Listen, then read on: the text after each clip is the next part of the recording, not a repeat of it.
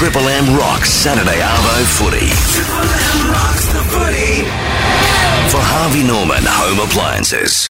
Paul McGregor is uh, standing by. Uh, James Hooper is have a chat with him right here, right now. Hoops. He's just pointed out we've got the two bald eagles down here. It's a two prong cue ball attack team. But on a serious note, Mary, how are you feeling leading into today? Yeah, good. No, I woke up this morning pretty excited about the weather. So, um, you know, we got they got their two international wingers out. Um, got two blokes that are playing on the wing that come in are internationals, but they're centres, not wingers, and both off knee reco. So, um, you know, this weather sort of suits that. What about in terms of so much talk over the off season about your side and about the attack, uh, etc.? Are you going to change things up at all over the course of this year?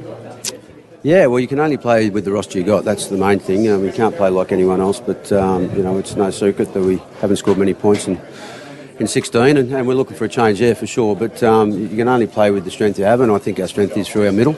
Um, got some really good edge back rowers as well, so we'll make sure that uh, we generate something first before we shift.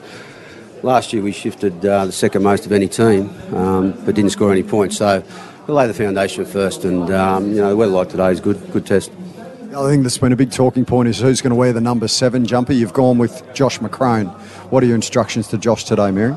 Well, he's our best kicker uh, at the club, so um, you know today's about you know making sure we get a nice kick away and a nice chase team going, and and certainly just his composure. He's a 140 game player, so we expect him to play like that. Um, you know, he's got some good people around him there. Um, so he's got to play nice and square at the line. Um, depending if D, D like to slide, so he's got to make sure he gets bumped a few times and plays nice and straight, wide but straight. So. Um, you know, give our centres a bit of opportunity too with change of angles in this weather as well. But um, you know, Josh is experienced enough; he knows what he needs to do.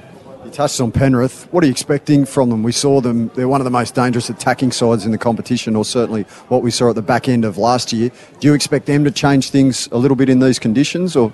Well, they're a maverick sort of side, aren't they? Late in the tackle count, they um, they've certainly got a good forward pack. Um, you know, and I, I, think they'll miss their two wingers early in the year, definitely. Um, they're, you know, they're meter eaters and national players, and and try scorers as well. So, um, you know, look, they're, they're, a quality side. They, they certainly like to shift the ball late in the tackle count, more tackle five and six, and they get some success off that because they're pretty brave in the way they do it. Um, but it works for them because they've got talent. So, um, we've got to make sure we stay alive in that last tackle because that's where a lot of their points come from.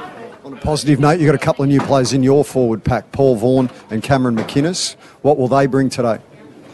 Well, I, I think Paul Vaughan's one of the, the better front rowers in the competition, to be honest. Um, he's at the right age of 26. Uh, he's played some good footy at Canberra and he was looking for a bit of a change there. So uh, he's got size, he's got power, uh, he's got speed. So that's important for us. Uh, a bit of, bit of a different dimension there. Uh, he's next to Russell, who's a bit of a beast. So um, they work well together. Uh, and Cam, you know, he's an eight minute hooker, so that's important for our interchange off with our bench to get them big blokes rolling through so they don't have to play too long a minutes and leave them out there for too long so they get, I suppose, caught under fatigue. So we can change that a little bit with Cam staying out there.